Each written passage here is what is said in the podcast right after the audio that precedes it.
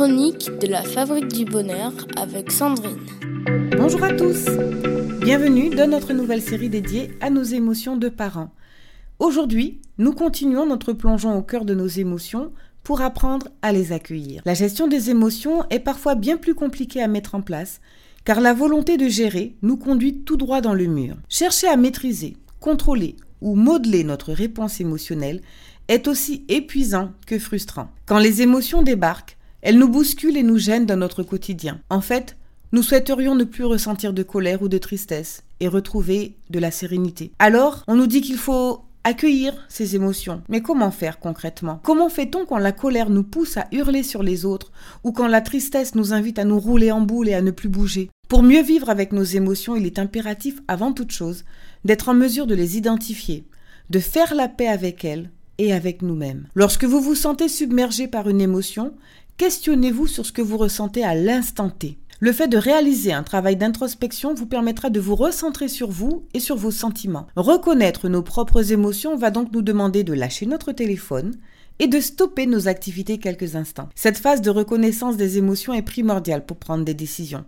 Il s'agit de la conscience émotionnelle. Un individu ayant une bonne conscience émotionnelle peut distinguer plus d'une quinzaine d'émotions différentes. Prenez un moment de pause loin de l'agitation, pour effectuer un petit exercice simple. Nommez vos émotions. Que ressentez-vous Et comment qualifieriez-vous ces sensations? Contentez-vous d'observer, de nommer et de décrire.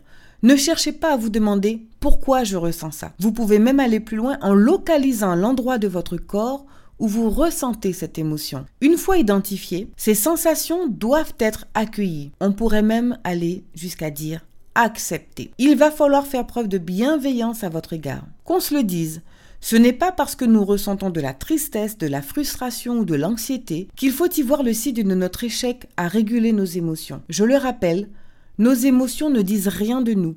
Elles sont la façon que nous avons trouvé de réagir à une situation et sont des réponses à un déclencheur, c'est-à-dire une réponse à quelque chose qui fait écho en nous, un besoin ou un manque. En d'autres termes, c'est un signal d'alarme qui nous demande d'être attentifs à ce qui se passe en nous. Écouter ses émotions, c'est s'écouter soi-même, apprendre à se connaître et à se respecter. Certaines pratiques comme la tenue quotidienne d'un journal peuvent être utiles en tentant de décrire honnêtement ce que nous ressentons pour mieux démêler la confusion qui règne parfois en nous. D'autres pratiques telles que le contrôle de la respiration, les étirements et même l'activité physique peuvent également nous aider à agir sur le ressenti physique de l'émotion. Nous allons ainsi chercher à retrouver un état émotionnel confortable par le biais du corps. Voilà, très chers parents, notre chronique touche à sa fin. À demain pour la suite de notre série pour apprendre à mieux réguler et comprendre nos émotions de parents. En conclusion, les émotions servent à communiquer quelque chose à soi-même et aux autres. Apprendre à les accueillir et comprendre ce qu'elles communiquent sont des habiletés qui se développent. Pour les parents cherchant un accompagnement, planifiez votre rendez-vous directement sur le site www.fabriquedb.com. La première séance vous est offerte. Prenez soin de vous et surtout prenez soin de ces précieux liens familiaux. C'était la Minute des Parents avec Sandrine.